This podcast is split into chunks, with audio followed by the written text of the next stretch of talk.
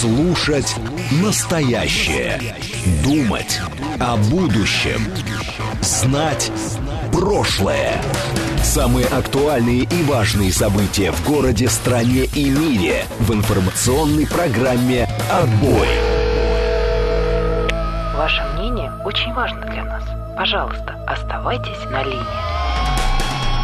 «Отбой». Программа предназначена для слушателей старше 16 лет. 18.08 в Москве. Сегодня 12 сентября, вторник. Это радиостанция «Говорит Москва». В эфире программа «Отбой». Меня зовут Георгий Бабаян. Всем добрый вечер. Так, давайте посмотрим, что у нас э, по пробкам. Я слышал, значит, что Юрий Буткин э, рассказывал нам в программе «Своя правда», что сегодня все едут неплохо по ощущениям, так оно и есть. Вроде как в 7 часов вечера должны были быть 7-бальные пробки. Но вот на данный момент показывают 6 баллов, будет в 7 часов вечера, а сейчас вообще 5. Короче, Москва едет. Я, кстати говоря, не понимаю, почему. Что вдруг такое случилось? Куда все делись? А, последние два дня по общим наблюдениям, как-то Москва уже больно хорошо едет. Видимо, народ все еще гуляет на а, День города. Ну или отмечают, что у нас новый мэр. Да, всех, кстати, поздравляю с этим. Вот как бывает, да? Раз, проснулись, и мэр новый. Ну, очень похож на старого. Так, сегодня Гашан пишет Хишаду, да, это я. Хоть я не Гашан, ну ладно. Добрый вечер хорошие дела, так это я не знаю, это, это все еще к этому, к своей правде. Ладно, давайте, значит, чтобы вы знали, куда писать. Наши координаты. СМС-портал 925 4 восьмерки 94 8. Телеграмм говорит МСК-бот. Звоните можно по номеру 7373 94 8, код 495. Идет прямая трансляция на нашем канале на YouTube. Он называется «Говорит Москва». Вы туда должны зайти, поставить лайк нашей трансляции обязательно и писать ваше сообщение в чате. Там есть специальный чат, я его тоже читаю, там можно друг с другом переписываться на темы, связанные с эфиром. Можно мне писать, так же, как, например, в Телеграм-бота. Э, в принципе, очень такая классная штука. И есть еще у нас трансляция в Телеграм-канале нашем «Радио говорит МСК» латиницей в одно слово и в сообществе во ВКонтакте. Туда тоже можете заходить, если вам удобно. Выбирайте, в общем, любую платформу. И я не понимаю, должны были вернуться... И я не понимаю, пишет Вадим Доршев. Должны были вернуться из отпусков, но езда как в выходные как будто. Да-да-да. Не, ну мы... я наслаждаюсь, ничего не могу сказать. Это приятно, но подозрительно. Новую дорогу от Москва-Сити открыли. И что, они там все ездят теперь? Это проспект Багратиона, насколько я помню, должен называться. А ее открыли? Это о ней идет речь, да? Проехал по... О, пожалуйста, Александр 58 пишет. Проехал по проспекту... Админ у него еще написано. Это, видимо, наш администратор. Ну, так написано. Будем, будем уважать этого человека, он здесь главный. Проехал по проспекту Багратиона, так и не понял, когда закончат развязки, особенно указатели.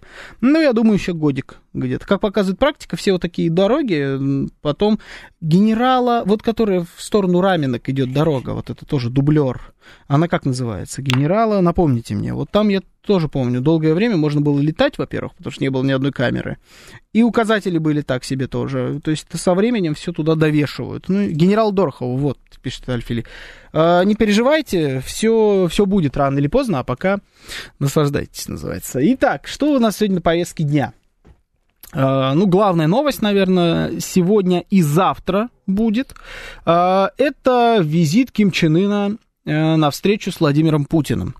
Глава КНДР прибыл во Владивосток на своем поезде, это у них семейная тема, они на поездах катаются. Всей семьей катались обычно и катаются до сих пор. И вот э, приехал для разговора. Причем в разговоре будет еще участвовать в этой встрече министр обороны Шойгу, который до этого проводил переговоры с Ким Чен Ыном э, в Пхеньяне.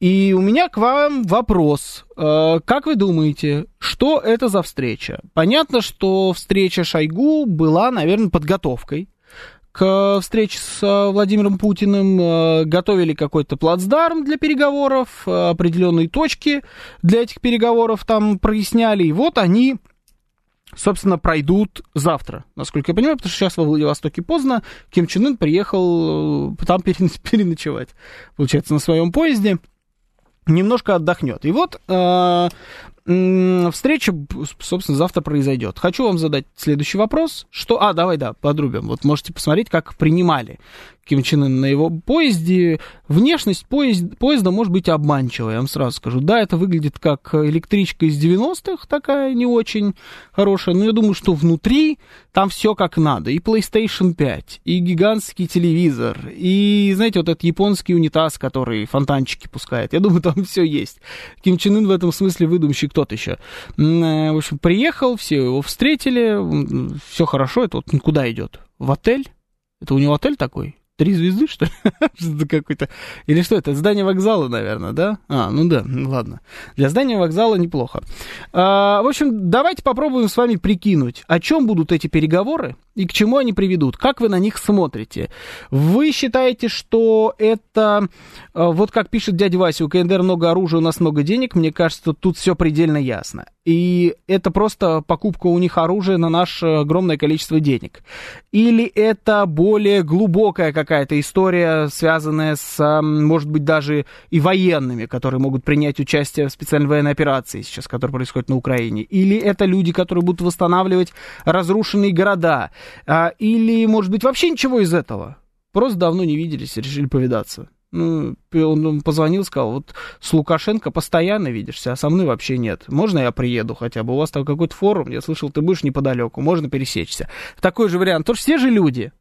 Представляем, что и такой вариант возможен. Еще раз координаты, давайте попробуем с вами разобраться. СМС-портал 925-48-94-8, Телеграмм говорит МСК-бот, звонить можно по номеру 7373-94-8, код 495. Я вас слушаю, здравствуйте, добрый вечер. Алло. Да, здравствуйте. А, добрый вечер. Добрый. Сан Саныч на линии. Здравствуйте, Сан Саныч. А, ну, что мне тут видится? Самое главное, конечно, это то, что э, есть необходимость переформатировать, конечно, отношения, потому что Россия э, частенько так вот э, присоединялась к массово к западным санкциям против Кореи. То есть как бы ни за что. Что нам, зачем нам это было надо? То есть вели себя, я считаю, ну, что нам Корея плохого сделала? Ничего плохого не сделала. А вот так вот поддерживали вот эту проамериканскую вот эту политику. То есть вот это, конечно, я считаю, будет прежде всего, наверное, обсуждаться и исключаться совсем. То есть такая вот вещь. Вот, то есть не сказать, чтобы нам что-то от них было надо. Но если дадут дальнобойную артиллерию, которая у них российского, советского производства, но модернизирована, очень хорошо модернизирована, я думаю, отказываться не стоит, можно попросить. Попросят технологии какие-нибудь там, связанные, может быть, с ракетами, тоже можно им что-то передать, потому что ничего плохого в этом нету. Потому что э, они, в общем-то, ведут антиамериканскую такую, в общем-то, достаточно жесткую политику, риторику. А американцы, как бы, наши противники. Поэтому, как говорится, нам с ними лучше поддерживать добрые, хорошие отношения. Они наши соседи. Вот. Так что вот так вот я и считаю. То есть, да. вот так вот, что впрямую, наверное, ничего просить у них, наверное, как-то требовать, наверное, не надо, но дать и, и, и показать, что мы как бы с ними, э, ну, мы за них, вот это надо. Вот. Спасибо, спасибо. Вот такой вот вариант. Э, но просить ничего не надо? Дать можем. Ну и, в принципе, если сами предложат, можем не отказываться. Э, это если вот так подытожить, да, то, о чем сейчас Сан Саныч говорил. Мне кажется, что можно и попросить, никаких проблем. Это же межгосударственная торговля. У них, например, безумное количество боеприпасов лежит. А нам дешевле эти боеприпасы у них купить, нежели их сейчас производить в таком большом количестве. Ну так почему, чем, почему бы не помочь друг другу, да? У нас деньги, у вас товар. Какие проблемы? А ведь еще два года, три года назад ваш коллега Алексей Гудошников называл Ким Чен Ына для всего мира отщепенцем, ненормальным изгоем и так далее, пишет Андрей ВМФ. Я не знаю, как там а, Алексей Гудошников называл Ким Чен Ына. Ким Чен Ын, конечно, персонаж интересный. Вот а, чего у него не отнять, но человек, он супер колоритный. А, знаете, такой на приколе. Я вот так вот, наверное, это назову. Ну, во-первых, модный в определенной степени, да, задающий тон моде в своей стране абсолютно точно. Во-вторых, такой вроде веселый и нелепый, да, он, он сейчас вроде похудел, а был момент, когда он, помните, совсем был такой толстенький, такой прям пухленький, веселый, его хотелось за щечки так. Но вот человек, мне кажется, не очень любит на самом деле, когда его за щечки треплят. На самом деле суровый парень. А, он вообще топовый персонаж, пишет, пишет Миша Николаев. Он, да, он, он, знаете, он как будто из фильма какого-нибудь, или из компьютерной игры, типа, знаете, за него бы можно было подраться в Mortal Kombat, я думаю, неплохо. Но при этом это абсолютно реальный персонаж, очень деловой, который показал себя решительным лидером своей страны, который готов на те или иные действия, мягко говоря, с которым э, не забалуешь. Хотя, когда он только вступал в должность, было ощущение, что ну это вообще что сейчас такое будет управлять Северной Кореей. Что за нелепость? Ну вот, видимо, история Северной Кореи подошла к концу. А нет. А вот совсем как пер- персонаж пишет Виталий Фили из, из фильма с участием Лесли Нильсона. Да-да-да, вот, вот он оттуда, действительно. В фильме «Голый пистолет», да, вот он какой-то такой, из голого пистолета. А на самом деле вот совершенно не так оказалось.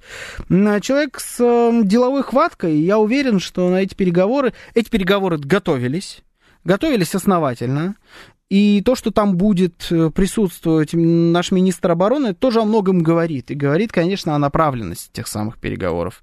А, вот Тер Вер... Верджер э, нам в, на YouTube пишет, что у них снарядов со времен СССР для пушек накоплен э, колоссально, колоссальное количество, видимо. Да-да-да, вот почему бы у них немножечко этих снарядов не забрать в обмен на что-либо, а нам есть, что им предложить. А, слушаю вас, здравствуйте. Добрый вечер, в эфире. Алло. Да, здравствуйте. Георгий, добрый день. А по мне так вообще вот Ким Чен Ын вообще классный дядька. Он вот с Деннисом Родманом дружит. Да, да, да, приезжал. да, да. Вот. Я вот полжизни баскетболом занимался, но когда вот увидел кумира, так сказать, который в гости к нему приехал, я понял, что ну, мужик-то вообще огонь. Вот. И, и, значит, и, и взгляды у него какие-то более-менее современные, и, ну, потому что он не зацикливается на каких-то вот таких вот вещах, скажем так, старых. Он идет много со временем. Да, конечно, тяжело это, но я думаю, что у него и у чиновников высшего ранга в КНДР есть все, что им только захочется. Как вы сказали правильно, и в электричке PlayStation тоже. Да, сто процентов. Ну вот он, вы про Денниса Родмана сказали, он, знаете, вот что Деннис Родман такой, на первый взгляд, э, вроде какой-то такой странный, фриковатый, вроде как да. добрый мужик, а как на площадке играл, так совсем, совсем не добрый. Э, а, Один из самых жестких игроков в истории NBA, а, да, и вот и этот такой же, они прям два сапога пара. Родман, Джордан, Пиппин, это же легенды. Да, да, да, да, да, это, это все, это все одна банда не боятся в гости, значит, да, понятно, спасибо. Но ну, на самом деле он известный фанат просто баскетбола э, Ким Чен Ына, поэтому он э, вот так вот сдружился с Денисом Родманом. Ну, вот это из одной супергеройской команды, знаете, ребята, а может даже суперзлодейской команды, какая-то, как там это, что-то там самоубийц у них было, лига, не лига. Ну, в общем, вот э, отряд, отряд, по-моему, самоубийц. Вот это вот. М-м, оттуда персонажи явно. Давайте сравним президента США и Ким Чен Ына, пишет Трупанов Сергей. А хорошая, кстати, история, вот про сравнить э, президента США и Ким Чен Ына. Это, знаете, тем людям, которые сейчас, я уверен, еще пока нет, ну, потому что переговоры даже не начались, да, он только приехал.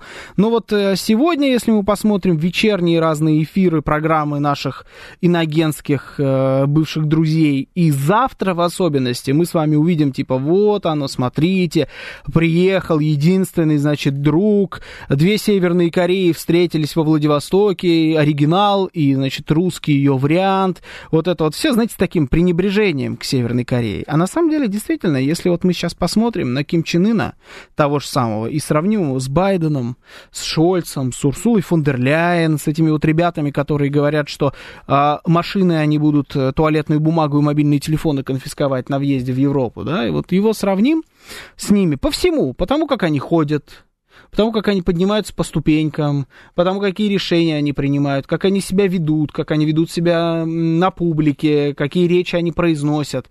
И мы поймем, что на самом деле неадекват какой-то такой, знаете, странный, за занавесом живущий э, по своей какой-то странной формуле Чучхе или какой-то другой. На самом деле это вот не в Северной Корее неадекват. В Северной Корее молодой, э, уверенный в себе, Э, лидер, который пользуется безусловной поддержкой своего народа и который готов, главное, двигать свою страну вперед.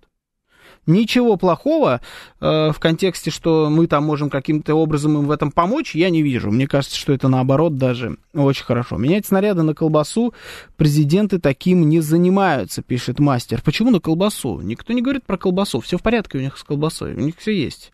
В этом смысле вы не переживайте. Это, знаете, стереотипы, которые поселили у нас в сознании э, те же самые ребята, которые сейчас пытаются рассказать всему миру, что мы украли все толчки из Бучи. Вот это вот про э, колбасу, э, которой нет в Северной Корее, что они там колбасу из бамбука жуют, да, вот э, рассказывали все те же самые ребята. Э, поэтому колбаса им не нужна. А вот технологии очень даже. Вот тех, а технологиями мы можем поделиться. Ну, Родман приезжал соломку для Байдена стелить, не преувеличивайте дружбу. А Родман приезжал, а когда там был Трамп президентом, это было давно. Причем здесь Байден? И мне кажется, что у Денниса Родмана с Байденом не должно быть много общего. Хотя я, честно говоря, не погружен в его жизнь в его биографию, знаю, где он играл, как он играл, и знаю, что он в Северную Корею ездил. А вот э, за кого он там голосует на выборах в Соединенных Штатах, не знаю. Мы очень-очень мало знаем о Корее. Как там живут, отдыхают, работают корейцы. Это такая э, терра инкогнита. Хотелось бы поближе узнать о них. На самом деле нет. Нормально мы знаем. Точнее, давайте так. У нас есть большое количество людей, профессионалов, больших академиков, профессоров, которые не просто разбираются в нюансах северокорейской жизни, но еще и э, делают это, знаете, не, они не в теории все это знают, а на практике, знакомы со всеми э, людьми, со всеми перипетиями в политике и так далее. Я помню, что как-то была съемка, и у, у меня давно это было, и был какой-то саммит, на который как раз приезжали северокорейс... приезжала северокорейская делегация. Это была главная новость этого саммита. Вот здесь он в Москве проходил. И все ждали как раз, какие заявления они будут делать. Все пытались выловить этих делегатов от Северной Кореи. И я вот так вот мельком в толпе людей, которые присутствовали на саммите, высмотрел нескольких э, как раз наших светил, связанных с Северной Кореей. И только они мне смогли в нужный момент сказать, когда выйдут корейцы, где их надо будет ждать, что от них ожидать, дадут они интервью, не дадут интервью, как сделать так, чтобы они дали нужный комментарий и так далее. Потому что они все это время были с ними на связи, знакомые лица. Поэтому у нас есть специалисты. За это не переживайте, мы все прекрасно знаем. Те, кто должны знать, прекрасно знают все о Северной Корее. Хотя, на мой взгляд, было бы неплохо наладить какой-нибудь совместный туризм, там, чтобы они к нам, мы к ним. Я с удовольствием, вот, например, съездил бы в Северную Корею, даже вот на этот знаете, заезженный маршрут, который вы можете на YouTube найти. Все, кто ездит туда, как турист, обычно ездят вот по этим самым знаковым местам, живут в одном и том же отеле на одном и том же этаже, а, ездят к статуям вождей, слушают про Чучхе, и за ними всегда ходит местный КГБшник. Вот э, я бы с удовольствием даже на такой маршрут бы съездил. Слушаю вас, здравствуйте. Добрый вечер. Георгий, здравствуйте. здравствуйте. Ваш слушатель постоянно Иван. Так, ну, я не только помню эфир э, Алексея, да, э, того года об э, Киме, но еще и, как и Рома Щукин говорил, что китайские машины брать не надо. Но не суть. Я, в общем... Это хорошо сейчас было, да. Да, хочу поделиться мнением, что ничего хорошего от этой встречи не стоит предполагать. Ага. Э, встретились два очень весомых, влиятельных руководителя, очень решительных руководителя. И, вероятно всего, мне кажется, что сейчас там принимается решение или разрабатываются мероприятия, о которых мы узнаем, ну, наверное, в году 2024. И плюс ко всему еще, зная по внутренним каналам э, загрузку наших военных частей сейчас по подготовке тех военных цифр, которые озвучил да, Владимир Владимирович, я думаю, что даже может идти речь о том, чтобы отправлять их туда на подготовку, потому что воинские части, ну, представляете, сколько тысяч набрали, я думаю, что они просто могут не справляться. И, наверное, что, что-то будет, что-то будет. Угу, понятно, спасибо. Ну вот по поводу того, что это будет в 2024 году, ну, во-первых, это звучит как будто что-то такое далекое. Так-то нам осталось несколько месяцев до 2024 года.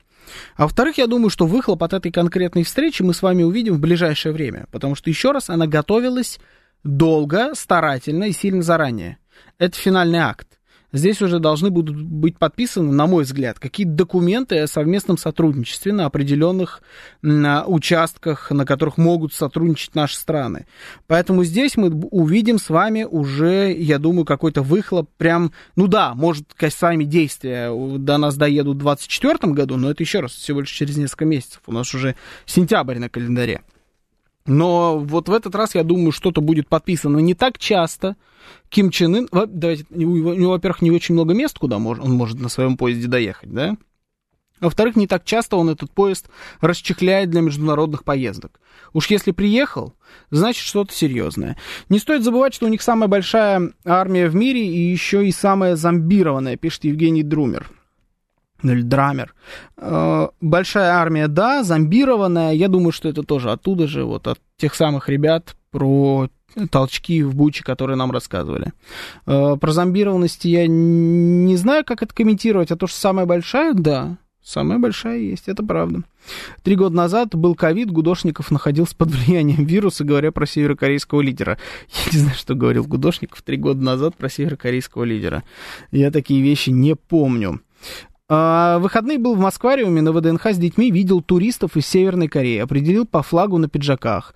Так что туризм какой-никакой есть. Но это не массовая история. Подозреваю, что в, в аквариуме, в Москвариуме на ВДНХ с детьми э, из Северной Кореи могли быть дипломаты северокорейский, тем более, что они... Ну, там все с флажками ходят, ладно. Ну, вот думаю, что это могли быть дипломаты. Какого-то прям массового туризма его нету, а было бы неплохо. А, академики, это, конечно, хорошо, но, во-первых, мнение может... их мнение может быть ангажировано политически, а во-вторых, информации из Северной Кореи тупо мало. От перебежчиков оттуда идут небылицы, а если смотреть телеграфное агентство Кореи, то там Ким Чен Ын, мудрый вождь, пшеница, колосится, и все хорошо. Да, это правда. Кстати говоря, классное зрелище вот это вот. Телеграфное агентство Кореи, Кореи, там э, выдумщики работают. Их бы да в ТикТок, я думаю, миллионы, миллиарды просмотров бы собирали. А, по поводу того, что академики могут быть ангажированы, да, но я сейчас не про... Э, они, безусловно, сторонники Северной Кореи. А, они любят э, Северную Корею, севернокорейский народ и все вот это прочее. А, я просто к тому, что у нас есть люди, которые разбираются в таких переговорах со странами, у которых большая история, наполненная нюансами. Всегда должны быть профессионалы, настоящие профессионалы-аналитики, которые разбираются в этой специфике. И это заблуждение считать, что у нас таких нет. У нас как раз их навалом.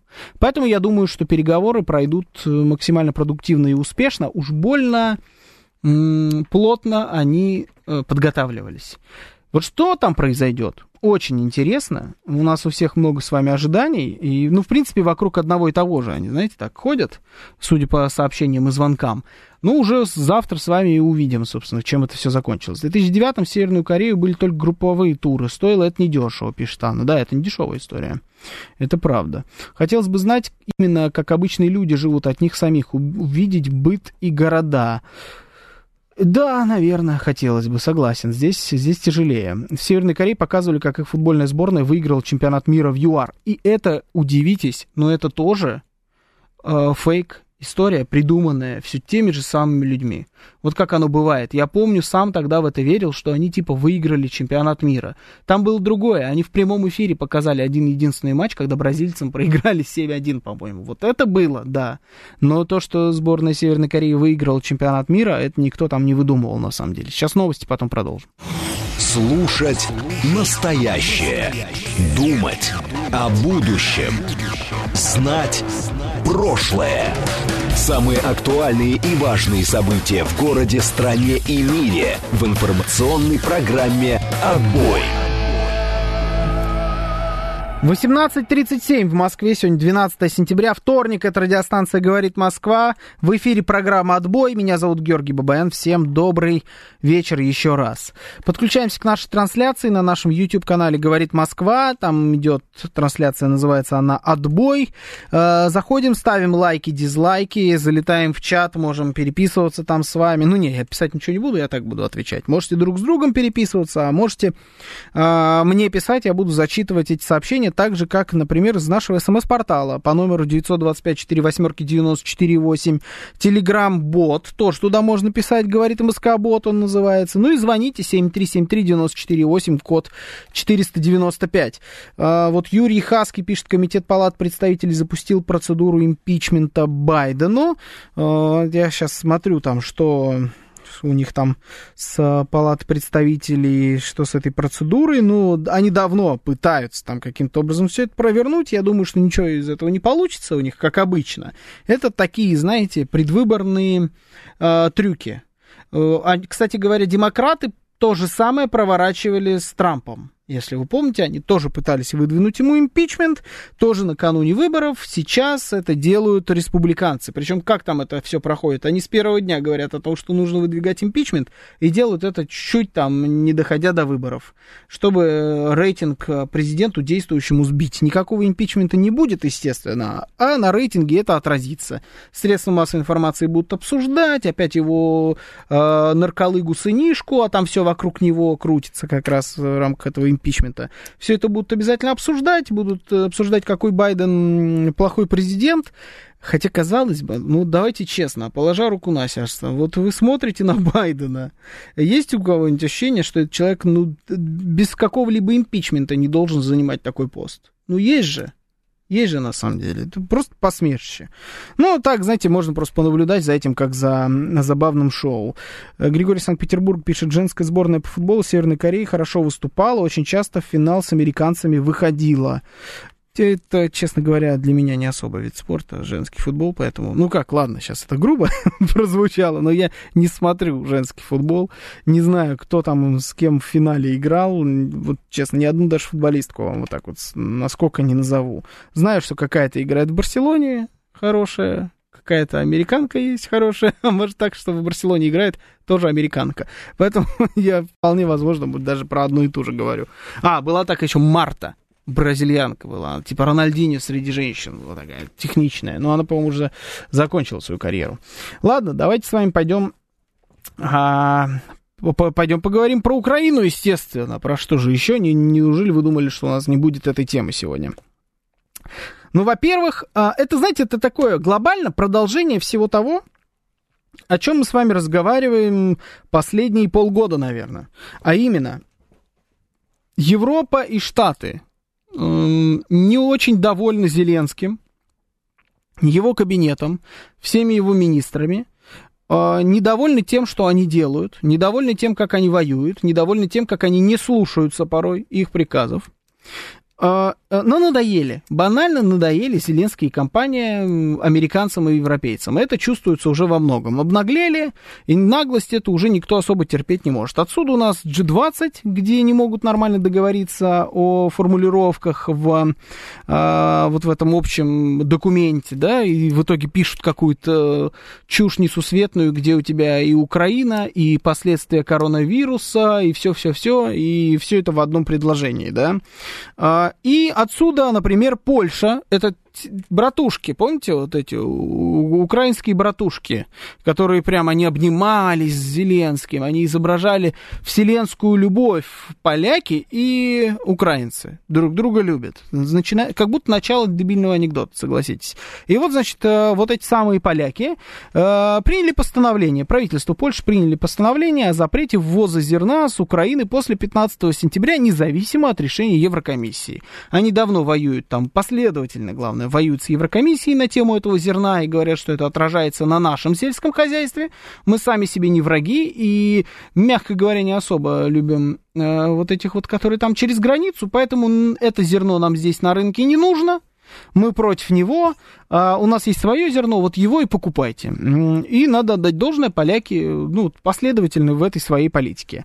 А Киев там будет обращаться в какие-то всемирные торговые организации, подавать жалобы, пыхтеть, злиться, ничего у них не получится, естественно, потому что поляков они не прогнут. А, это я уверен на все сто процентов.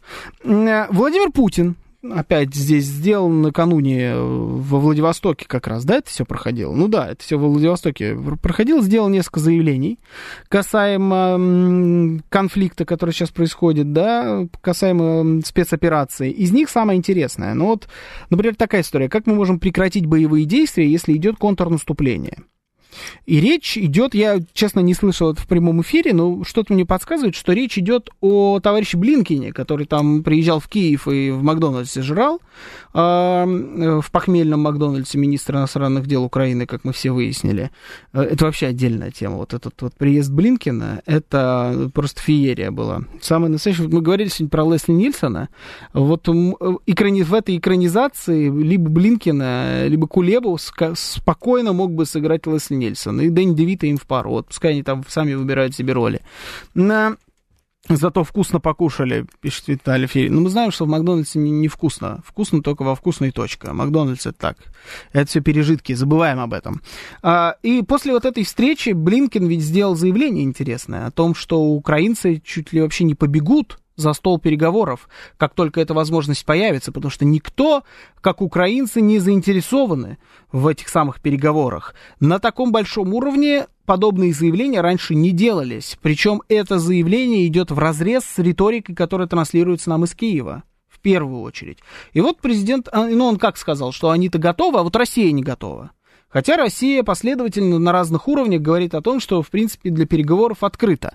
И вот президент Путин говорит о том, что, ну, как бы, тоже не против, но как можно э, садиться за какой-то стол переговоров, прекращать боевые действия, если они на нас нападают сейчас, они пытаются контрнаступать, там еще пыжиться, тужиться, не особо у них получается, и потери у них безумные. И президент о потерях тоже говорил, там 70 чем тысяч, да, он говорил, что потерь за последнее энное количество времени.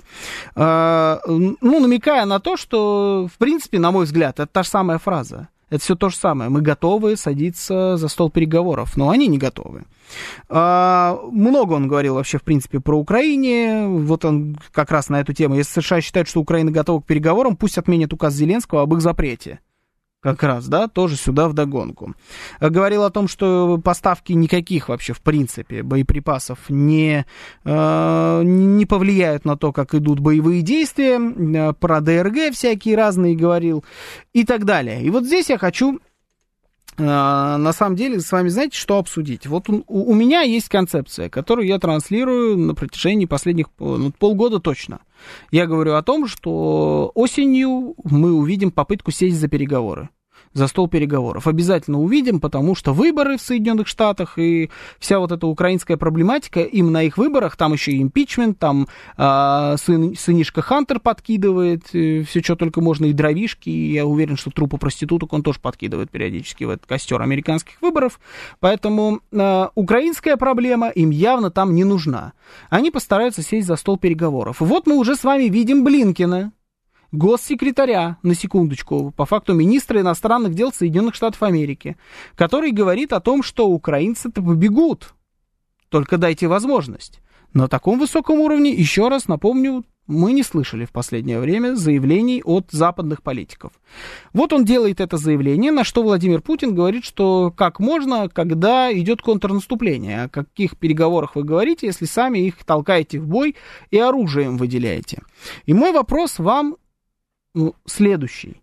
Как вам кажется, возможен ли вариант, что сейчас э, вот последний, последние резервы, последнее топливо, последнее вот вообще все, что есть э, у украинской армии, украинских вооруженных сил, украинского правительства, они кинут в топку своего контрнаступления, чтобы еще каких-нибудь постараться пару деревень зацепить, После чего их э, и мобилизационный ресурс, и просто резервы подойдут к концу, и ровно вот в этой точке, когда они свою партию сыграют, и настанет наша очередь играть ответку, именно в этот момент они попробуют сесть за стол переговоров. Как вы думаете, реально ли э, такое развитие событий, и как нам в этом случае надо будет себя повести?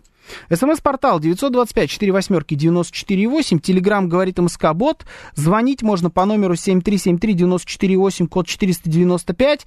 Трансляция, YouTube, ВКонтакте, Телеграм-канал «Радио говорит МСК», латиница в одно слово. Я вас слушаю. Здравствуйте.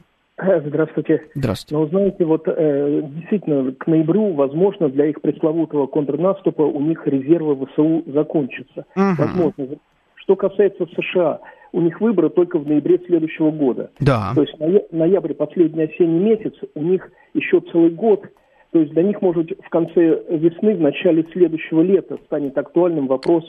А до этого они могут э, думать о том, что можно продолжать как бы изматывать Россию вот этим конфликтом и продолжать поддерживать, может быть, в меньших объемах поддерживать ВСУ. Угу. Э, у них есть ведь вот эта тотальная мобилизация на Украине – Запад и США все равно им будут продолжать, хоть и, может быть, в меньших объемах поставлять вооружение. Э, отсюда, кстати, очень важно, чтобы у дружественной Северной Кореи, если это нужно, мы могли действительно вооружение и боеприпасы закупить. Э, это дружественная нам страна. Вот. А здесь поэтому, и, ну, для начала всякие Зеленские должны отменить свой же указ о запрете, да, вести переговоры с Россией. Поэтому, наверное, к сожалению, было бы наверное, хорошо. И еще вот результат. Если российская армия сможет прийти в стратегическое наступление, вот э, и добиться каких-то результатов, освободить какие-то территории, населенные пункты, вот э, это тоже, это все тоже вот э, влияет на возможности каких-то гипотетических мирных переговоров. То есть очень вот несколько факторов таких общих. Где будет линия фронта? Ну, наверное, в ноябре, к сожалению, они пока не, не начнутся. И видите, Запад все-таки в целом, он говорит о следующем годе. Он хочет все это протянуть минимум до весны следующего года. Похоже на это, к сожалению. Угу. Понятно, спасибо. Ну, значит, про весну следующего года и про то, что у них выборы действительно только через год. Э, загвоздочка заключается в том, что весь год до выборов это предвыборная кампания в своей самой, что ни на есть, активной фазе. Кандидаты э, в президенты Соединенных Штатов, они сначала избираются на праймерис, э, и сейчас будет сделано все то же самое и от, и от демократической партии, и от партии республиканской. То есть это выборы внутри партии. Они будут партии выбирать себе кандидатов. И это очень публичная история. Они все будут там у тумб стоять, все это будет оформлено как а, прекрасное американское шоу, они будут поливать друг друга грязью в рамках своей партии для начала. А, а потом уже только когда кандидаты сформируются и будут выдвинуты от каждой из партий, они пойдут уже поливать грязью друг друга. И это все будет длиться целый год. Если мы с вами говорим, что э, следующий только весной, может произойти вот этот процесс, когда американцы постараются слить а, Украину с а, вот этих карт, с этой карты своих выборов, я боюсь, что весной уже может быть мало времени на это потому что к тому моменту либо ситуация может повернуться каким-то другим боком, потому что вот посмотрите, если сейчас, давайте предположим, американцы как встанем на место Байдена, его администрации, посмотрим на ситуацию, можем ли мы повернуть сейчас эту ситуацию в свою сторону и к выборам, то бишь через год, сделать так, чтобы она вообще никаким образом не повлияла на голосование, снять ее с повестки дня. Ну, конечно, можем. А, мы скажем, что Украина а, отстояла свой суверенитет. Э, и да, они там потеряли определенное количество территорий, но мы, наверное, об этом говорить не будем. Мы будем говорить о том, что они отстояли свой суверенитет, а на самом деле это мы, с вами все вместе американцы отстояли их суверенитет, потому что мы вообще великая держава, и теперь мы будем продолжать э, с нашим великим лидером Джозефом Байденом вести Америку дальше по пути ее превосходства во всем мире. Можно же, можно, можно же так переиграть? Можно. А кто дает им гарантии, что весной ситуация на Украине не зайдет в тупик для Америки? Что Россия сейчас не начнет контрнаступательные действия уже со своей стороны и не преуспеет в них, потому что ресурсы а, у, у Украины, мягко говоря, подходят к концу. Причем чисто математически, если мы будем говорить с вами про людей. Она уже потеряла от своей численности населения, вот той, которая в документах, по крайней мере, описана, они уже потеряли больше половины. Это и погибшие, и раненые, и уехавшие, и теперь граждане Российской Федерации в том числе. Вот это уже больше половины. Там заканчиваются люди. Это просто, просто банальная математика. И вот где гарантии, что, в, что весной получится скачать безопаснее, чем сейчас осенью? Нет таких гарантий. Плюс весной это уже просто финишная прямая. В ноябре уже голосование с весны по ноябрь пойдет самое жё, самый чес. Гастроли по всем штатам уже будут в, в самом разгаре.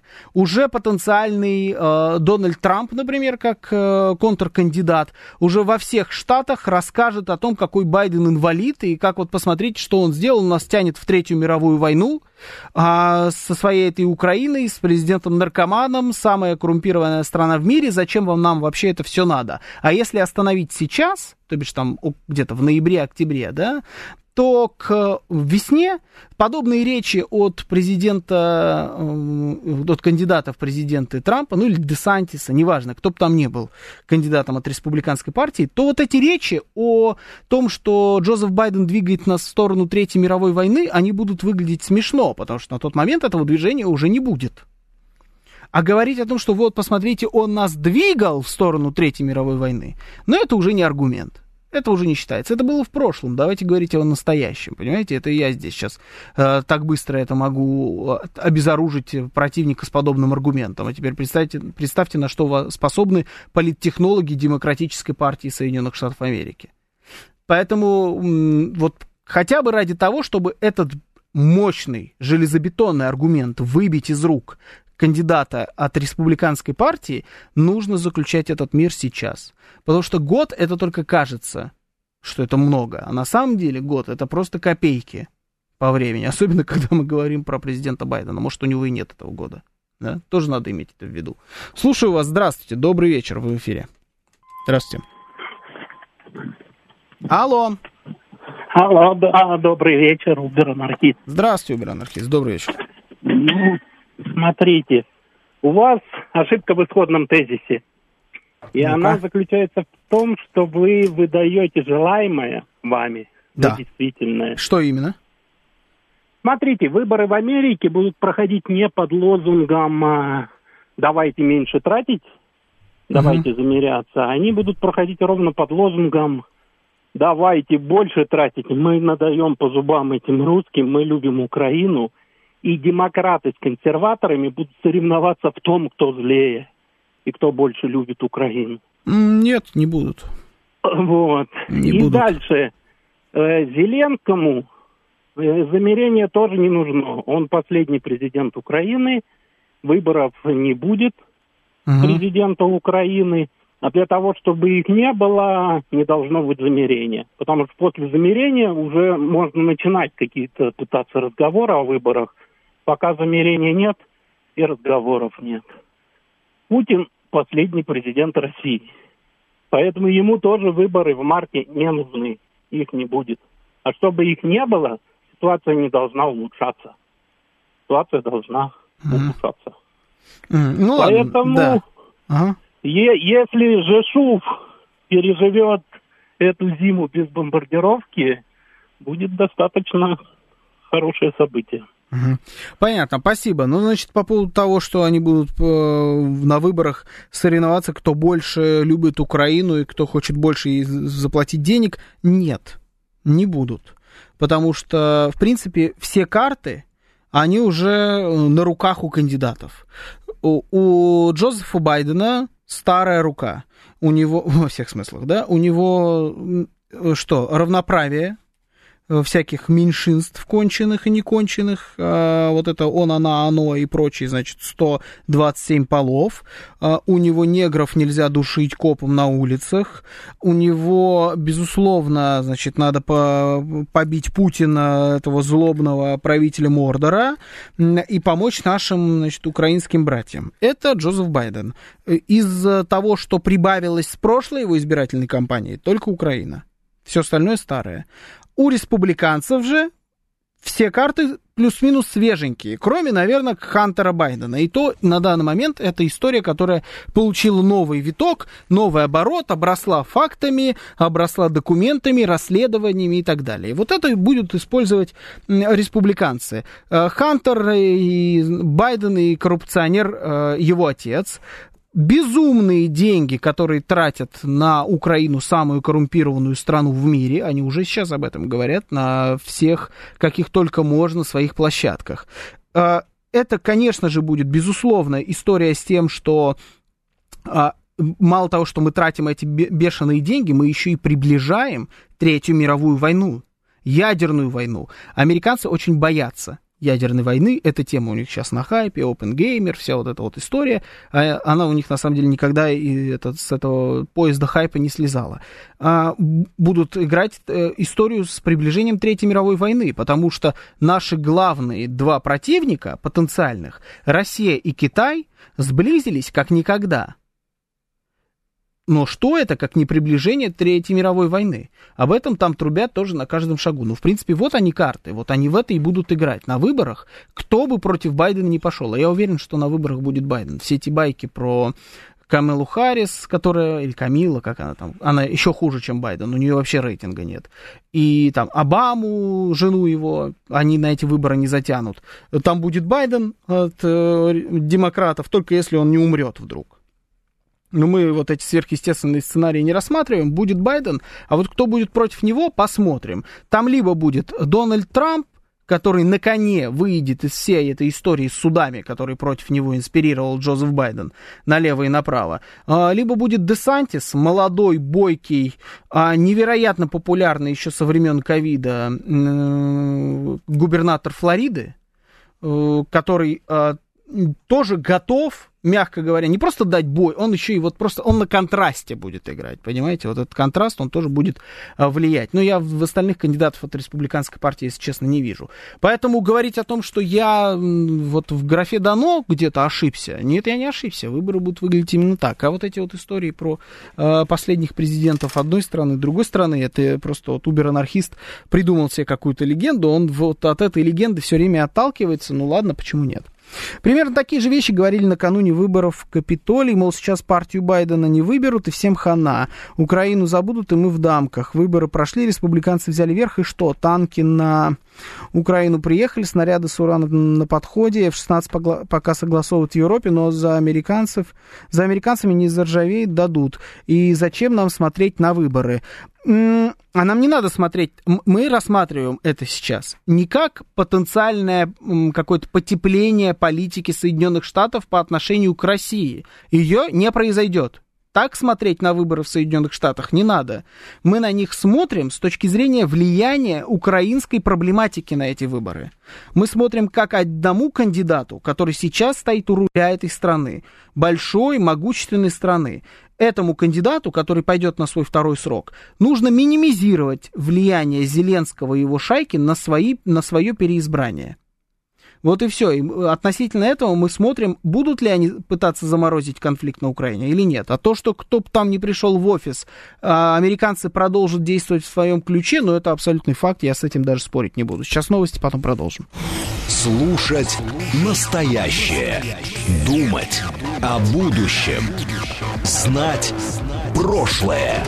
Самые актуальные и важные события в городе, стране и мире в информационной программе «Отбой». Ваше мнение очень важно для нас. Пожалуйста, оставайтесь на линии. «Отбой». Программа предназначена для слушателей старше 16 лет. 19.06 в Москве, сегодня 12 сентября, вторник, это радиостанция «Говорит Москва», в эфире программа «Отбой», меня зовут Георгий Бабаян, всем добрый вечер. И пока мне здесь пытаются на большом телевизоре включить матч сборной России, да, футбол идет, а, давайте напомню наши координаты. СМС-портал 925-48-94-8, телеграмм «Говорит МСК-бот», звоните 7373-94-8, код 495, также идет прямая трансляция на нашем YouTube-канале «Говорит Москва», в нашей нашей группе или сообществе во ВКонтакте и в телеграм-канале «Радио говорит МСК» латиницей в одно слово. Мы сейчас все заходим на YouTube на наш канал «Говорит Москва», он называется, находим трансляцию, и все берем и ставим лайки. А я вот прям проверяю. Что-то мне подсказывает, я вас сегодня не просил лайки ставить, и что-то мне подсказывает, что вы мало поставили, и я буду расстроен сейчас по этому поводу. Ну-ка. Да, не, ну это, слушайте, ребят, это несерьезно. Это просто неуважение, срочно зашли и поставили лайки. Видите, я как сразу спокойно, пока с вами разговариваю, не кричу, голос не повышаю, просто заходим, ставим лайки, и все. Все ж просто. Давайте, я смотрю. Вот Мишка 77 пишет, поставил, не ори. Я не орю, Мишка, не ору. Я спокойно с вами разговариваю. Просто ставьте лайки.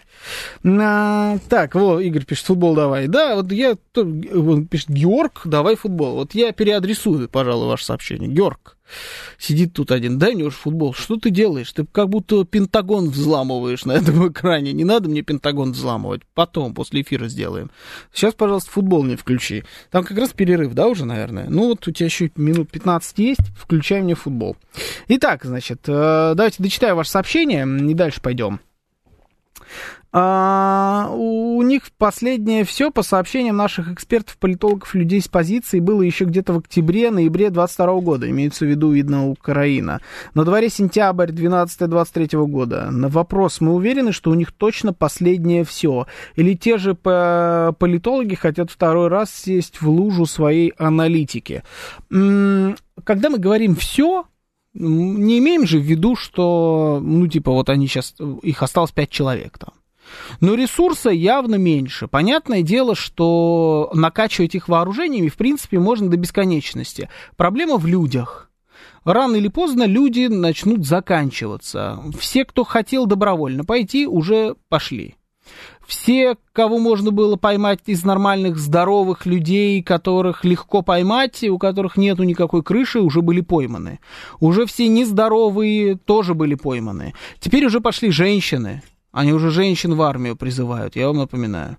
Что, ты не можешь мне футбол включить?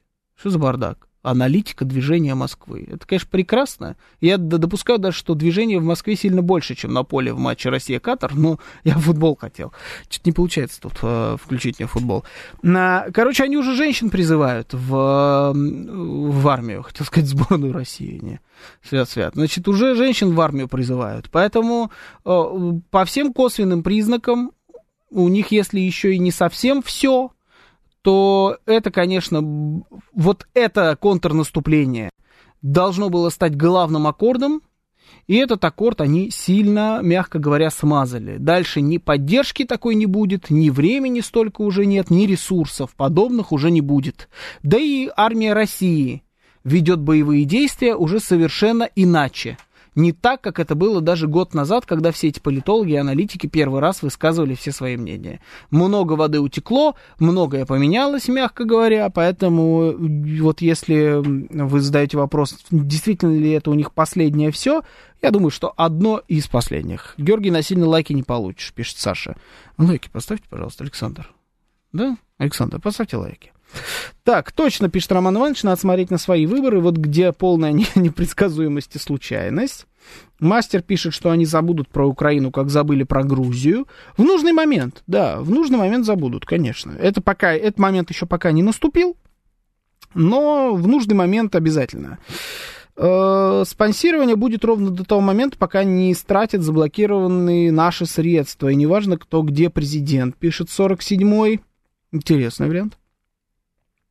Я думаю, как военный, что готовится следующий уровень эскалации. Мне кажется, что в этот раз будет попытка спровоцировать нас на большую реакцию, пишет Торгалак. А на какую реакцию будет э, попытка нас спровоцировать? Вы конкретно сейчас о чем? Какую реакцию, на какую реакцию нас еще можно спровоцировать? На Третью мировую войну? На такую историю? Ну, то есть куда еще больше эскалация? Пока у нас есть вот эта шахматная доска, да, это территория э, бывшей Украины. Ну, вот что там еще можно сильнее навернуть? А главное, для чего? Их задача нас истощить. И при этом самим отделаться деньгами. Деньгами и день... в основном деньгами европейцев, на самом деле. Вот это их задача. Поэтому я какой-то сверхъестественной эскалации, честно говоря, не жду которая будет дальше, не думаю. Анархист, как всегда, в своем репертуаре, пишет Антон, апокалиптический нуар. Да, это хорошее, кстати, описание убер-анархиста.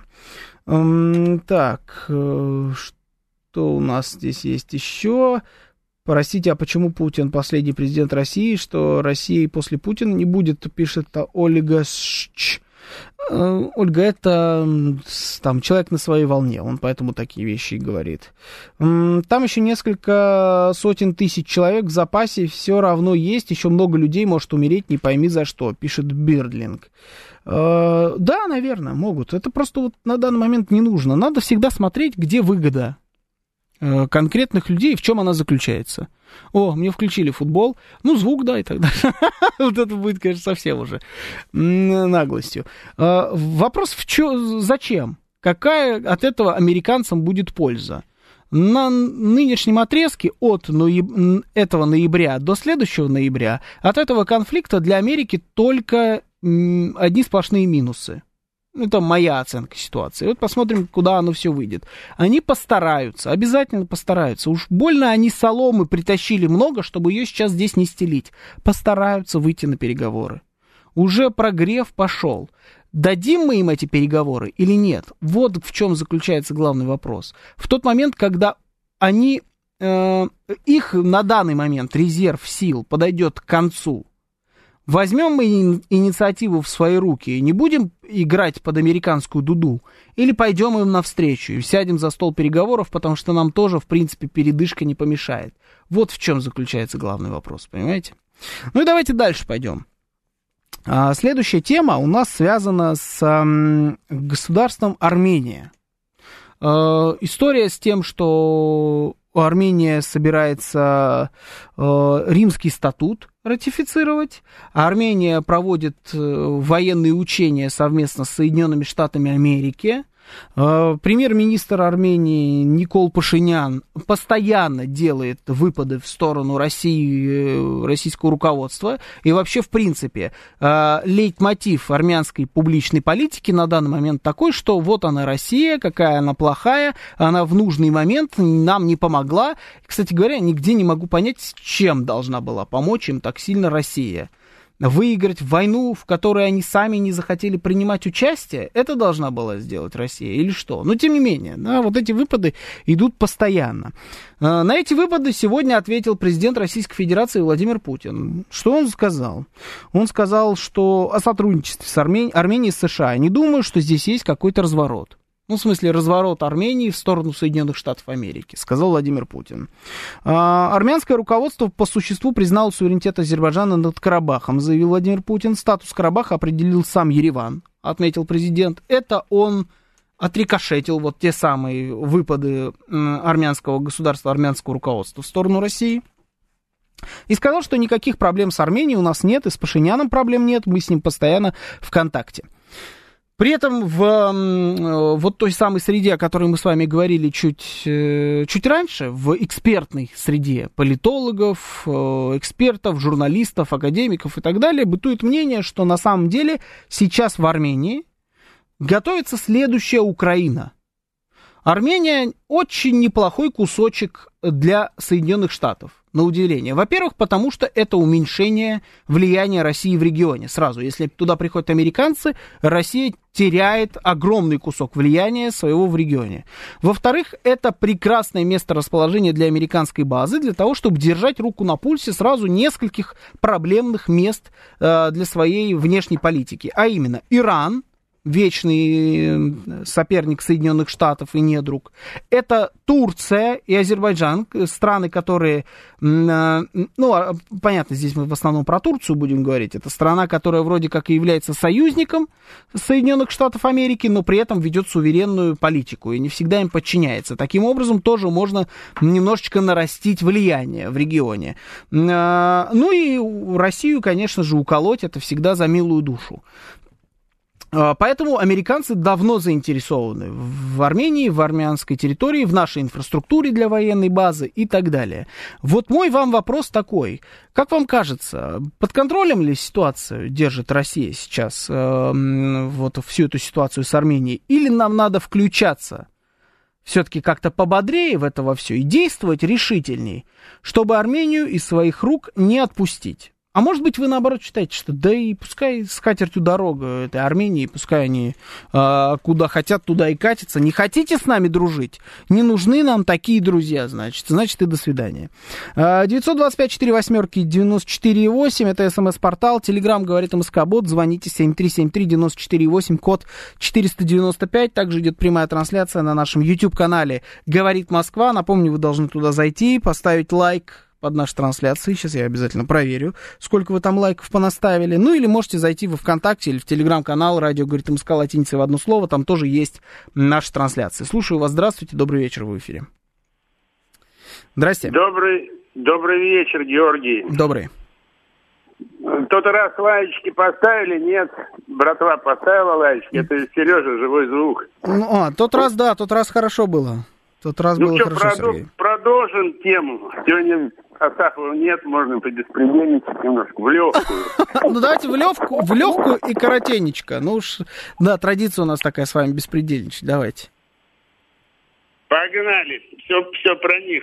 Про Давайте, любимых. давайте, давайте, да. Америкосы.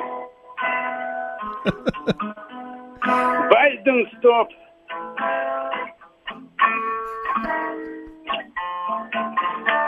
Мир наизнанку.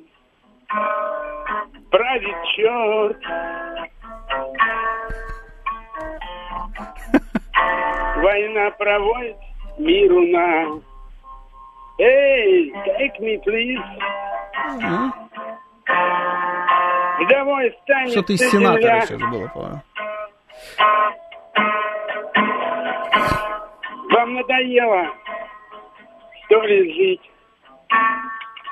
Бог не подарит люди снова этот миг на жизнь. Вот, вот давайте на этом речитативе Эминема, наверное, и закончим. А, Это такая, знаете, мне кажется, надо Дональду Трампу дать э, номерок человека, чтобы он взял. Вот это Байден, черт, на кепках красных. Теперь надо надписи делать. Вот так вот, немножко похулиганили. Музыка и слова Дмитрия Анатольевича Медведев, пишет Виталий Филипп. А, Е, значит, у нас ам, пишет э, Миша Николаев Бабафон во вторник. Приближаем выходные как можем. Сдал, Дробек Сергеевич пишет, сдал Пашинян в кавычках твою Армению, чтоб тусоваться красиво. Ну да, да, по факту. А, Так, э, держать Армению логичнее через диаспоры в России, поставить им ультиматум и усадить, и усадить ТНТ. Куда надо усадить ТНТ? В правительство э, Республики Армения надо усадить ТНТ. Это вы предлагаете? Знаете, как показывает практика, вот те самые диаспоры, о которых вы говорите, они в отвратительных отношениях с товарищем Пашиняном. Все практически. Э, Он об этом позаботился, потому что это же революция была не номеру уно, это уже не первая была попытка, и она удалась, и они знали, как там действовать. Это уже были все обкатанные технологии. Поэтому они достаточно грамотно в этом смысле сработали, и с диаспорами так или иначе отношения с влиятельными людьми из э, диаспоры здесь в России они отношения порвали. Или разругались в хлам. Поэтому диаспоры, я не думаю, что особо каким-то образом на правительство именно влияют. Здесь проблема ведь в правительстве. На мой взгляд, вообще, конечно, то, что сейчас происходит, это кошмар самый настоящий. И Россия находится на пороге того, чтобы этот регион, на самом деле, потерять а, из-под своего влияния. И ничем хорошим это не закончится. И да, это будет э, вторая Украина, но только с небольшой разницей, что нет прямой границы да, с нами. Но по отношению к России это вполне может быть вторая Украина. Либо это просто перестанет существовать, эта страна, да, на карте мира. Тогда, наверное, для России там проблем будет э, не сильно много, но вот я не думаю, что армяне по всему миру обрадуются тому факту, что страна под названием Республика Армения перестанет существовать вообще в принципе. Но это возможно. Поэтому, если сейчас Россия не возьмется плотно за решение этой истории, я имею в виду, когда говорю Россия, имею в виду, естественно, наши власти, то можем упустить. Можем упустить, это вполне, вполне вероятный сценарий. Э, армянам надо помочь освободиться от американских приспешников, пишет Эдуард. А вот здесь согласен. Да, вот здесь согласен. Но мы, видите, э, речами наших эм, э, людей у- во власти, в том числе, я говорю сейчас про президента Российской Федерации, мы вроде как даем понять, что вмешиваться в какие-то подобные истории не собираемся, что отношения с э, господином Пашиняном продолжаем дера- держать строго деловые. Лишних никаких, знаете, обнимашек, целовашек у нас в сторону Пашиняна нет. Но вот на деловом уровне контакты постоянно, все слышим, никаких проблем нету. Строго деловые отношения. Э, Если это действительно так, то это, конечно, заблуждение большое. Э, Если это такая просто дипломатическая игра, усыпление бдительности, ну, посмотрим. Хотя, с другой стороны, ну, вот а что мы должны сейчас сделать? Зайти туда войсками или нашу базу расчехлить, грубо говоря. Это мы должны сделать. Военными скинуть армянские власти. Ну, не знаю, насколько это был бы правильный сценарий. Хотя порой очень хочется, честно признаюсь. Э, Слушаю вас. Здравствуйте. Добрый вечер в эфире. А, добрый вечер. Да, добрый. Ну, вы знаете, вот, эм, конечно, эм, Армения, она, ну, чисто территориально гораздо меньше э, Украины, конечно. Да, она ну, просто это не понятное дело. Да-да, и находится за Грузией, южнее Грузии, в Закавказье. И Пашинян, конечно, он прежде всего саму Армению, можно сказать, э, разрушает, потому что он признал потерю Нагорного Карабаха официально.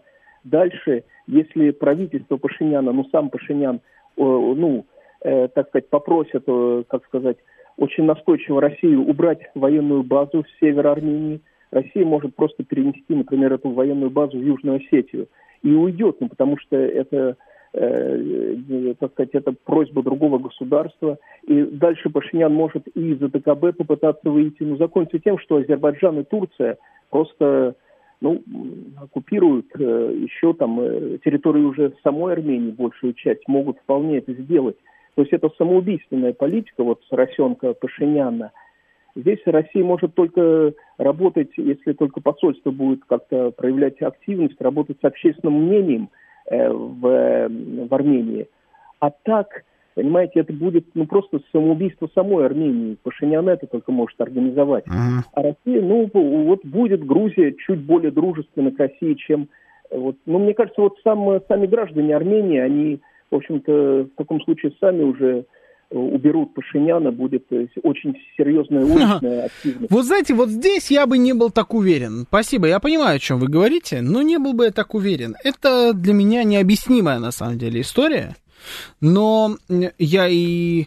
Ну, не, не могу сказать, что я в Армении с этим сталкивался. Я не был в Пашинянской Армении. Я вообще там был один раз в своей жизни. Это еще было до того, как Никол Пашинян там всю эту кашу заварил. Ну, вот общаясь с людьми, которые там бывают, э, сильно чаще, э, со знакомыми какими-то, которые там не бывают, но при этом следят, у кого там родственники, я наблюдаю, знаете, такую потрясающую картину. Вот э, было принято Э, у армян, откуда бы они ни были родом, из э, самой Армении, из Глендейла, округ Лос-Анджелес, из Москвы, из города Красногорска, Московской области, из Тбилиси, из Ташкента, да неважно. Вот э, было принято с гордостью говорить про Нагорный Карабах, про Арцах, как про часть Армении, про то, что там живут армяне, и как в свое время не дали этих людей в обиду в момент, когда Никол Пашинян по факту сдал э, Арцах э, вот в этой войне, которая была сколько лет назад? Три года назад уже.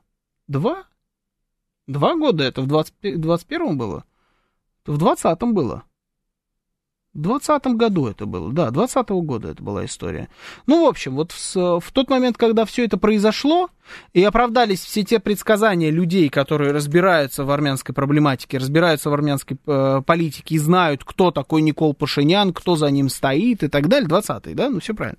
А, ноябрь 20 -го года. Да-да-да, я помню, я в роддом ездил, все эти новости слушал. Да, значит, 20 год.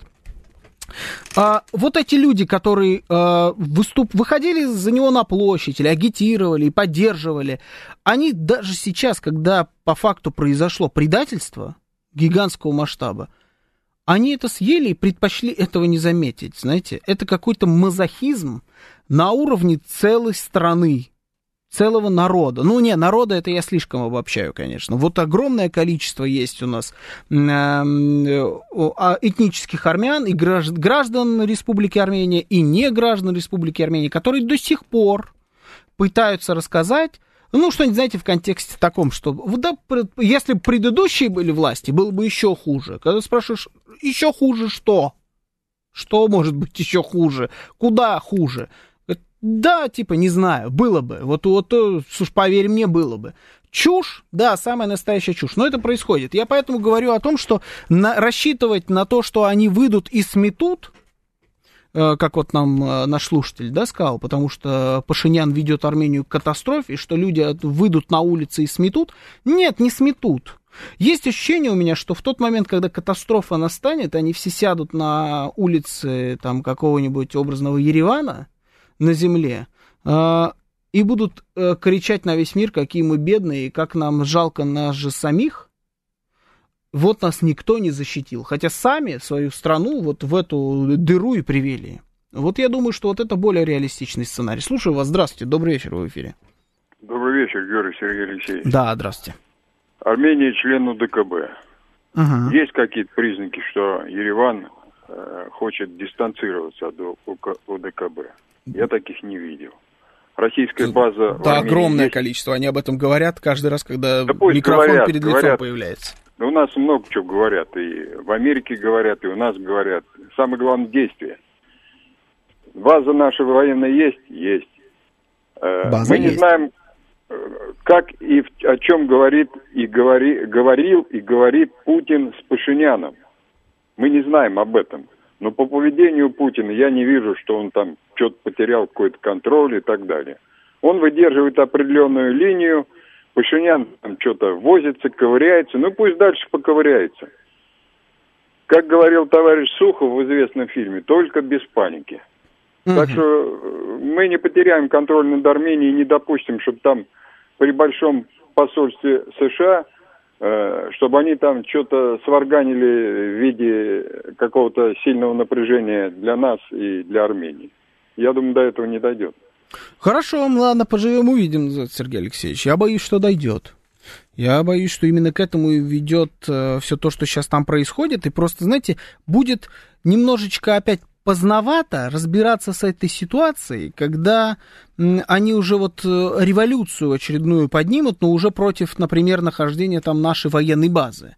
И людей подгонят туда, понимаете, к воротам нашей базы. Вот в этот момент э, брать ситуацию под контроль будет поздно. А сейчас разобраться со всей этой шайкой-лейкой, с которой я тоже не знаю, о чем они разговаривают, но которые явно недружественно относятся к нашей стране и определенный набор мер направленных против политики России и против того, чтобы Россия играла важную роль а, в этом регионе. Вот, вот с этими людьми разобраться сейчас еще время есть. Ну, посмотрим, как оно будет развиваться, посмотрим, какие там дальше нас ждут перипетии вокруг Армении. Сейчас у нас будут новости, а потом немножечко с вами а, полегче тему выберем.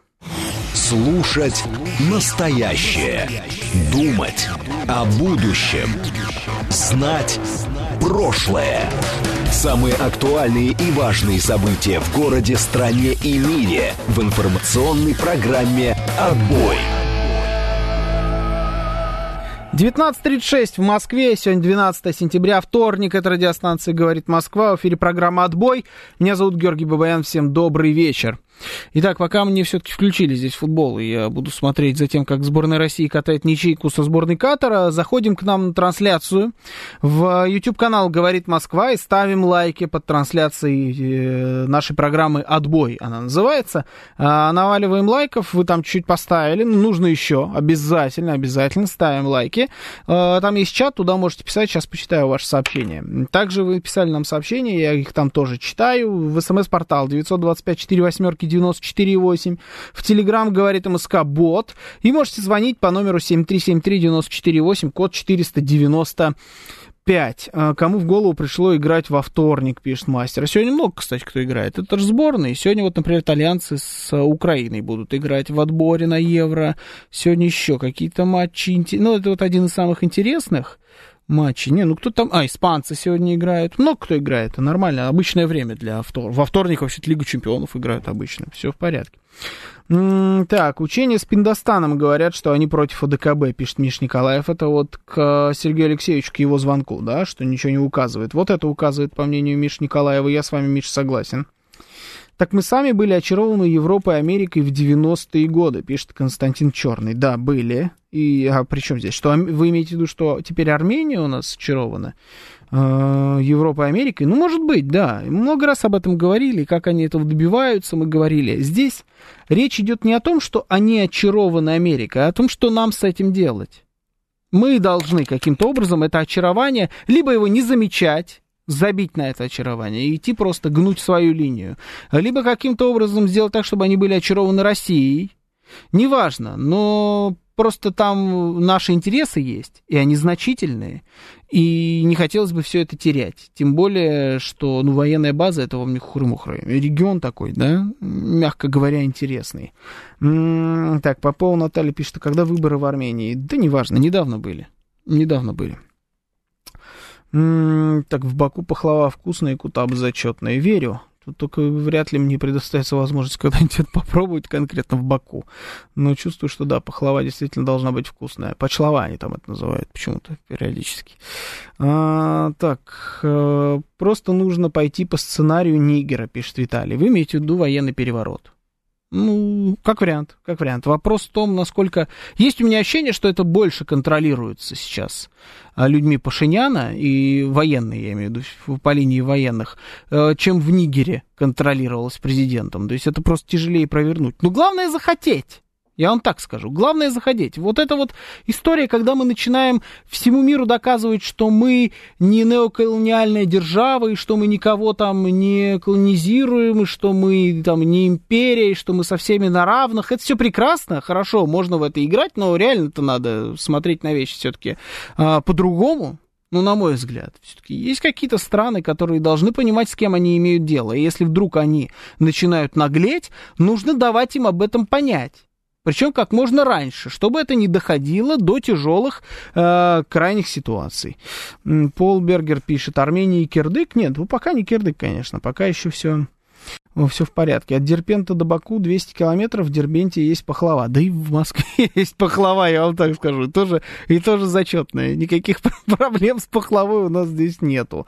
так, Сергей Алексеевич, неисправимый оптимист, пишет Максим. Ну, Сергей, за это мы его и любим. Давайте так. Армения, да, теперь ими очарована. Ну, какой... Ну да, наверное, нет. Там не про Европу, на самом деле, речь. Там больше про Америку. Там все-таки большое количество, э, гигантское количество армян живет в Соединенных Штатах Америки. Сильно больше, чем население самой Республики Армения. И точно такая же ситуация у них и с Россией. Поэтому, да, здесь, конечно, очарованы, безусловно, и скорее все-таки Соединенными Штатами. Но надо смотреть, надо видеть примеры. Нельзя же смотреть все время себе под нос. Ну, посмотрите вокруг, посмотрите, что происходит с теми, кто ими бывает очарован. Посмотрите, как это бывает с сосед... Да, далеко не надо ходить на Грузию, гляньте. Посмотрите, что было с Грузией. Посмотрите, что было с теми людьми, которые вели Грузию, поэтому... Что такое-то у меня из рук эта ручка валится, кошмар поднял. Посмотрите, что было с людьми, которые э, эту Грузию вели вот по этому проамериканскому пути. И все станет понятно. Хотите что-нибудь поновее, посмотрите в сторону Украины, и тоже все поймете. Слушаю вас, здравствуйте. Дайте вот звонок один. Примем, мы дальше пойдем. Добрый вечер. Меня зовут Анна. Здравствуйте, Анна. конечно, в Ереване есть, но в Ереване еще есть музей геноцида. Вот есть, да. Сходит и посмотрит что, какие материалы есть в этом музее геноцида. И пусть посмотрят, кто кроме русских помогал тогда армянам. Кроме русских, а конкретно солдат генерала Юденича, по-моему, его звали Николай Николаевич, нашего Юденича. Никто армянам не помогал. Мне очень жаль, что они это забывают.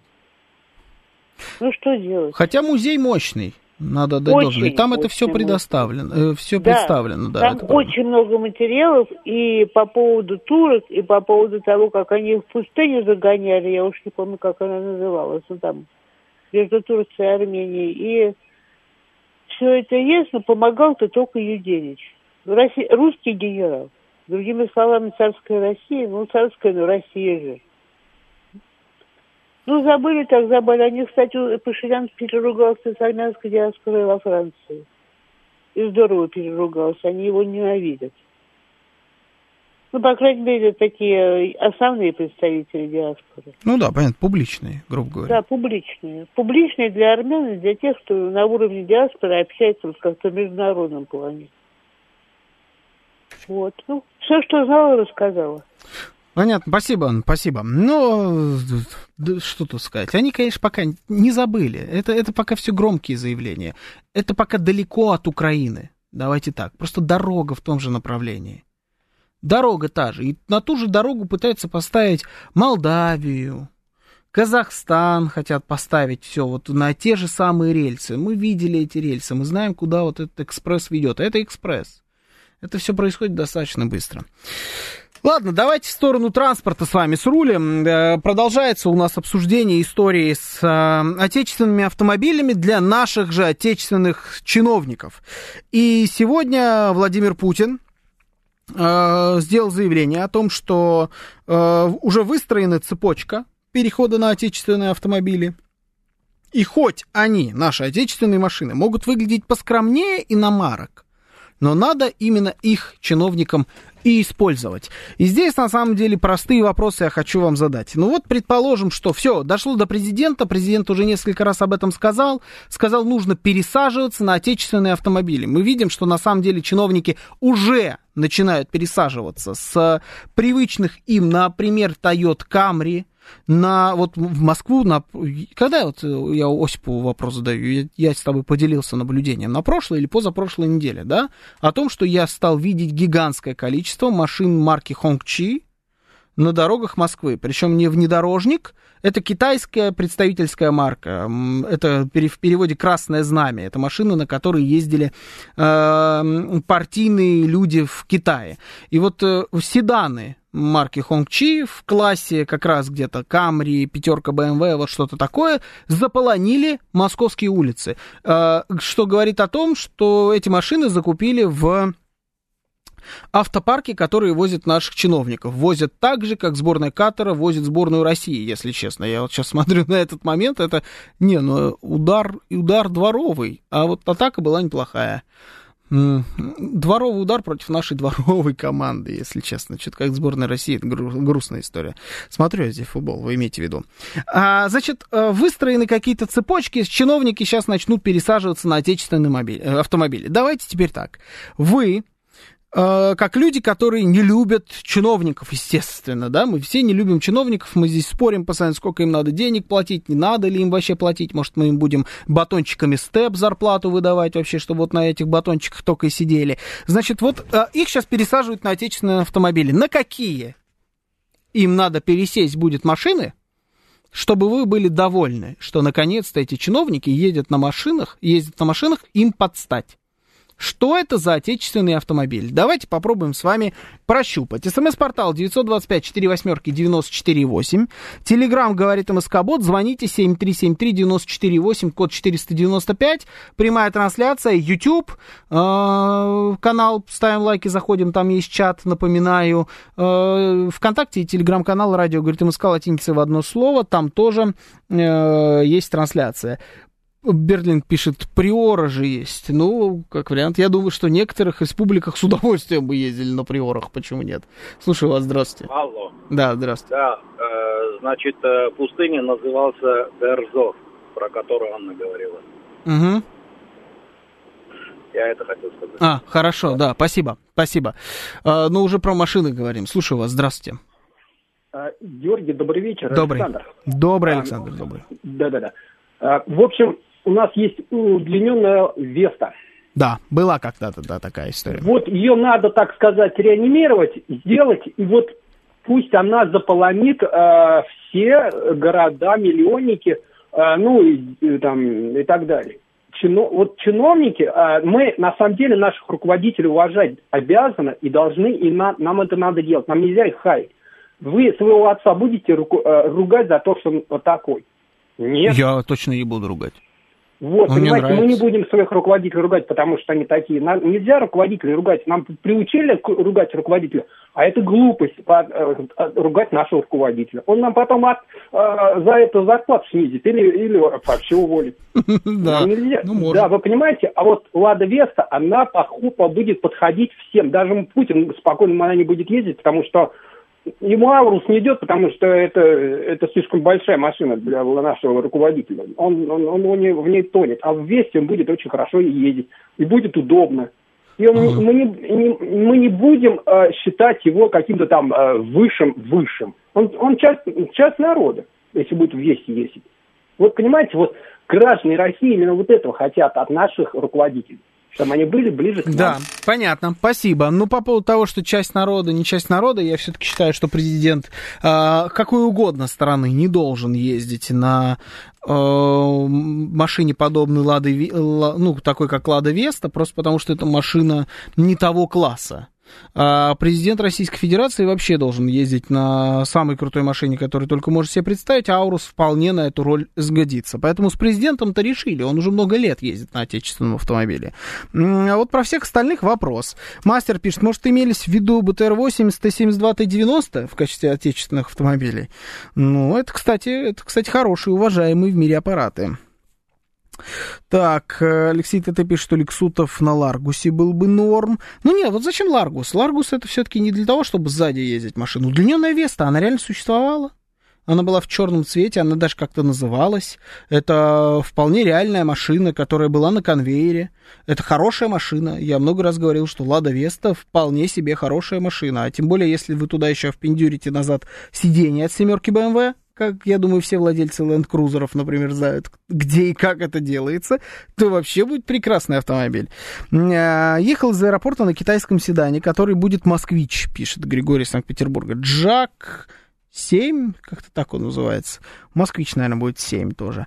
Нормальный автомобиль, багажник большой, места для ног много. Ну вот я почему сделал как раз, обратил внимание на то, что вот на какой машине будут ездить, и чтобы вы этим были довольны. Вот Москвич будет той машиной, которая подойдет под формулировку отечественный автомобиль. Вот только честно, ведь Моск... мы же все знаем, что такое этот москвич, что это просто джак э, с другой эмблемой. Там вообще больше нет никаких разниц. Это просто китайский внедорожник на данный момент, а будет китайский седан еще. Там, кстати, сборная Катара нам забила. А, что потрясающе. А, в общем, будет нас устраивать москвич или нет? Вот в, в таком контексте. Просто мне кажется, что москвич как-то не до конца честно, что ли. Ну, то есть мы такие, да, все, отечественные автомобили давайте пересадим и пересаживаем на китайские. А что мешает завтра заводу «Москвич» договориться о вот такой вот супер крупноузловой сборке тех же самых «Хонгчи»? И я допускаю, что «Хонгчи» на самом деле будут производиться в России в ближайшее время. И мы теперь будем считать «Хонгчи» отечественным автомобилем? Или как раньше Infiniti считали отечественной машиной, потому что она из того же концерна, что и «Лада»? Но это какое-то шулерство. Не хочется здесь шулерства, когда речь идет о таких принципиальных вещах. Хотим поднимать автопром, по крайней мере, в глазах людей. Ну, давайте тогда поднимать его серьезно. Садитесь на отечественные автомобили. Ну, садитесь тогда на настоящие отечественные автомобили. Я не знаю, вот эти вот все, как они там, э, Светогор, Владимир, вот эти вот москвичи давайте, вот их производить. Классные же тачки. Я недавно видел, как один такой гниет в московском дворе. Более гнилой машины я в жизни не видел. Но такой стиль име, имелся, по крайней мере. Давайте их возрождать. Слушаю вас, здравствуйте. А может быть, вы со мной не согласны? Добрый вечер. Э, знаете что, ну мы, конечно, с удовольствием бы их всех на Матизы пересадили, но, на, но глядя правде в глаза, машина должна быть специальная у них. То есть он, она должна быть очень надежная, намного надежнее, чем обычные вот эти машины, на которые обычные люди ездят. Вот. Почему? Она, ну, потому что это чиновник, ему нельзя там застрять где-то на дороге. Понимаете, он должен задачи выполнять свои. Какая у него вот. задача ездить из дома А в дом Б? Из да, городской он, администрации? Он должен не поломаться, он, у него двигатель должен не заглохнуть. И э, еще она должна быть, ну, так сказать, может быть, бронированная, понимаете. Ну, например, вот как инкассаторские машины, вот на таких машинах их можно было бы возить, мне кажется, примерно. Mm, вот. Хорошо, ладно. Только, Чиновники только на инкассаторах. Хорошо, ну да, странный вариант. Но по поводу, чтобы машина не заглохла, ни одна из современных машин, в том числе отечественных, просто так и не заглохнет. Э, так, Костомысл 4 автомобиль, Костомысл 4 автомобиль для народа и представительский Джах, Джахалип, господи, что с вами, Виталий Фили. Чиновники должны ездить на любых электроавтомобилях. Благодаря этому у нас появится много электрических зарядок, пишет мастер. А зачем они нам нужны? Мы э, нефтегазовая страна одна из главных нефтегазовых стран мира. На кой черт нам электромобили, скажите мне, пожалуйста? Мы не заинтересованы в электромобилях. Пускай в электромобилях будут заинтересованы вот эти вот нищие с точки зрения газа и нефти страны типа Германии, Голландии, Франции. Вот пускай они э, ездят на электричках. Нам-то это зачем?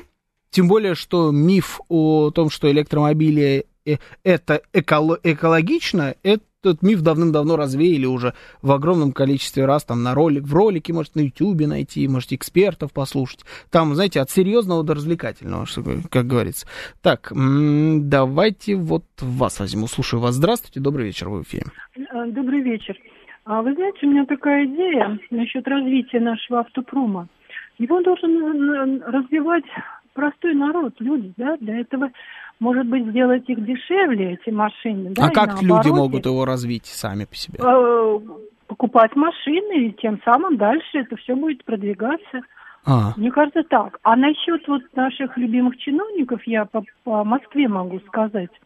только про регионы, ну, как бы это их дело, их выбор, uh то, вы знаете, Сергей Семенович у нас построил очень большую инфраструктуру дорожную.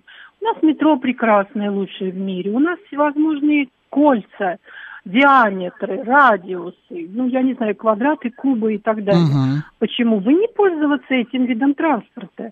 Ведь люди, э, чиновники, они ездят э, с работы и домой, правильно, наверное. Больше-то они по Москве, ну, я не знаю, может, куда-то и передвигаются, но не так уж прям часто. Тем более маячков этих э, мигалок сейчас нет, они все равно стоят в пробках. Так почему же не воспользоваться метро? Угу. А вот уже когда а, простые люди должны покупать автомобили, вкладываться в это дело, да. Но опять же говорю, их эти автомобили надо делать дешевле. И тогда ну, да. это будет, мне вот так кажется. Понятно, спасибо. Может быть, это абсурдно, но вот такая... Спасибо, спасибо. Но у нас насчет того, что надо сделать доступнее и дешевле, это понятно. Все-таки рынок так или иначе диктует свои определенные условия, но Лада на протяжении многих лет у нас самая продаваемая машина в стране без каких-либо «но». Э, в основном Гранта, наверное, держала первенство, но и Веста была там где-то на первых, в первых строчках, рядом с ними где-то там Солярис, Рио, вот эти вот были истории. Наверное, сейчас там с ними вместе рядом китайцы, но я уверен, что и Гранта, и Веста, и Ларгус, они тоже будут в лидерах, поэтому их и так покупали э, сколько бы они ни стоили, на самом деле, они все равно стоят дешевле, чем конкуренты. Это раз. Два, по поводу наших диаметров, радиусов и прочей вот этой московской истории, я, кстати, них уже запутался. Э, не знаю, хоть убейте, спросите, что такое БКЛ и чем оно отличается от ЗСД, МЦК или МЦД, я вам в жизни не отвечу. Кроме как, ну, буквы в разном алфавитном порядке стоят. И все аббревиатуры. Могу только про МФЦ вам подсказать. Ну вот, э, если мы берем вот эти истории, что московские чиновники могут ездить на общественном транспорте, ну, московские могут, а остальные? У остальных нет таких историй. Для остальных все равно нужны машины. И так или иначе мы можем, мы утыкаемся вот в эту проблему выбора нормального, нормального автомобиля для чиновника. Понятно, что один будет ездить на Весте, другой будет ездить на Аурусе, третий будет ездить на метро, четвертый будет, скорее всего, ездить на Москвиче. Ну, либо их не хватает нам, либо надо придумать какие-то лишние, либо надо вот... Ну, знаете, вот каждый из нас когда-нибудь манился чиновником? Вот представьте, что вы сейчас большой чиновник, вы можете выбрать себе машину, любую, кроме Ауруса, потому что это нечестно, на мой взгляд. Выбирайте ее, а, ну, только так, чтобы быть честным с народом. Вот такую, знаете, народную, чтобы вас любили и чтобы вам было комфортно. Ну и как-нибудь потом расскажете, потому что сейчас будет рубрика «Провиант». Это была программа «Отбой». Меня зовут Георгий Бабаян. Всем счастливо.